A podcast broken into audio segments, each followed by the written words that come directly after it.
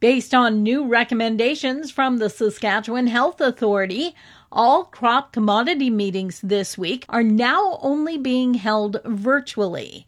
This after Saskatchewan's chief medical officer suggested residents refrain from gathering outside of the home. Individuals that are pre registered for the meetings should be checking their email for the Zoom link, which will cover all annual general meetings, market outlooks, and special presentations. The Canary Seed Development Commission of Saskatchewan kicked off the meetings for today, followed by Sask Wheat. The wheat market and pulse market outlook is currently underway, and wrapping things up today, the Saskatchewan Pulse Growers AGM at 3 o'clock. Meantime, the Western Canadian Crop Production Show at Prairieland Park in Saskatoon officially opened today at 12. Prairieland's agriculture manager, Lori Cates, says anyone attending the show will have to follow COVID protocols. We've taken every precaution that the government has outlined for us. Um, you know, anyone that's entering the building has to have uh, a negative COVID test that's been um, administered by an approved testing provider or proof of, uh, of the vac- vaccine.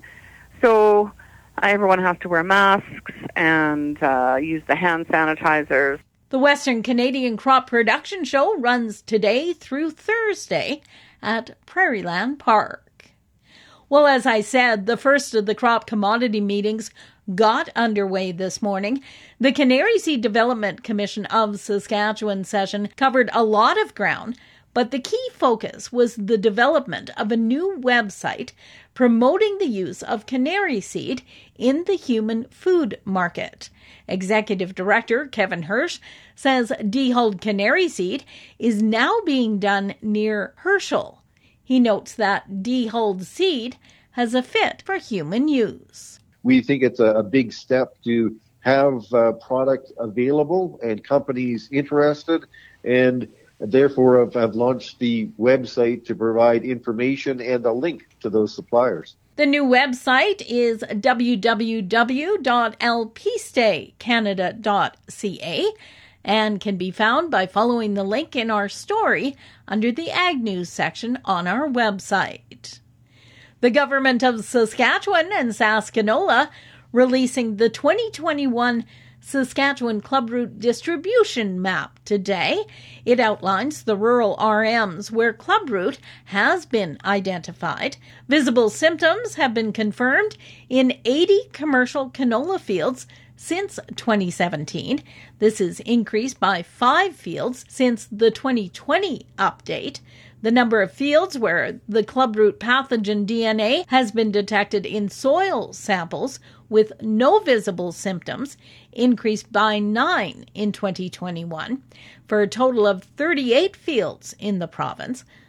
And in a unique and unusual story, a 15 year old cow had quadruplets at the Borderland Cattle Company near Rockland. While quadruplets is unique in itself, what's unusual here is that she had a set of twin heifers on the 4th of January and then a pair of bull calves on January 10th.